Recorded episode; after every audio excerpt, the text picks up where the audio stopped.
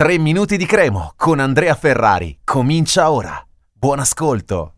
Chiudiamo la settimana e anche la seconda stagione delle podcast 3 minuti di cremo con notizie non rassicuranti dal punto di vista di Mister Ballardini perché eh, non, eh, non c'è stata la fumata bianca tanto attesa negli incontri fra Ballardini e la società, il fatto che stia passando molto tempo mm, non è un buon segno il fatto che stiano uscendo diversi nomi per la sostituzione non è un buon segno. È chiaro che in questo caso potrebbe anche essere che vengano proposti nomi da procuratori, da agenti eh, per mettere ancora più pressione, quindi in realtà non è detto che la Cremonese stia valutando altri profili e stia continuando a mh, mm, lavorare insieme a Ballardini per trovare un accordo perché rimanga, però eh, dalle notizie che comunque abbiamo, dalle ultime indiscrezioni, che comunque vanno un attimino verificate, per questo che comunque eh, non abbiamo ancora detto tutto sui nostri canali ufficiali di Cuore Rigio Rosso. Insomma, dalle ultime notizie sembra che eh, sia, mh, prevalga pessimismo sulla per- permanenza di Ballardini in panchina. Eh, questo sarebbe un bel problema.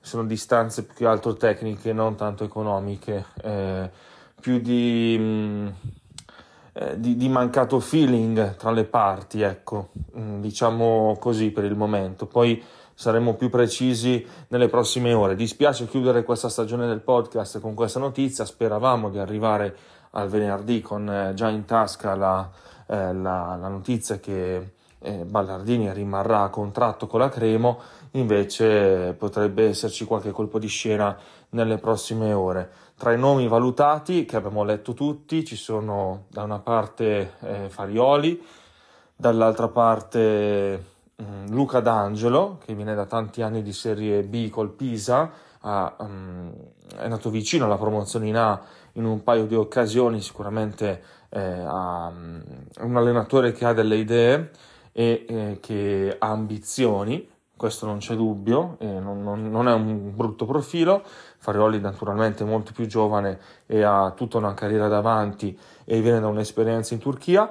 E poi l'ultimo nome che si è fatto è quello di Davide Nicola. Davide Nicola sicuramente è il profilo più, diciamo, altisonante perché ha appena vissuto la Serie A con la Salernitana, impresa eh, salvezza riuscita l'anno scorso, quest'anno è stato esonerato a febbraio eh, poi gli è succeduto Sousa, eh, però è chiaramente un allenatore che ha già fatto diversi anni la Serie A, anche la Serie B, è quello più navigato, quello più esperto, quello che sa meglio come comportarsi in questa categoria ed è quello che mh, mm, ti farebbe partire da un livello un po' più alto già di competenze, di trascorsi, esattamente come sarebbe per Ballardini, eh, che in B in realtà ha allenato solo sei, sei volte inteso come proprio sei partite eh, diversi anni fa, ha fatto tanta Serie A, eh, però ha un quid in più, cioè ha comunque il fatto di conoscere già mh, questa rosa che ha a disposizione,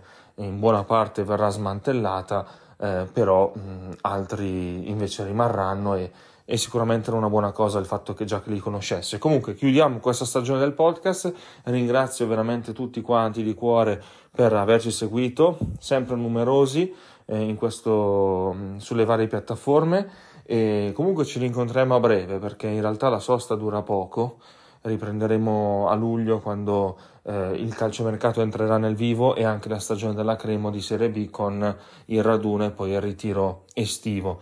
Ciao a tutti e grazie ancora, Forza Cremo. Per oggi 3 minuti di Cremo finisce qui. Appuntamento al prossimo episodio.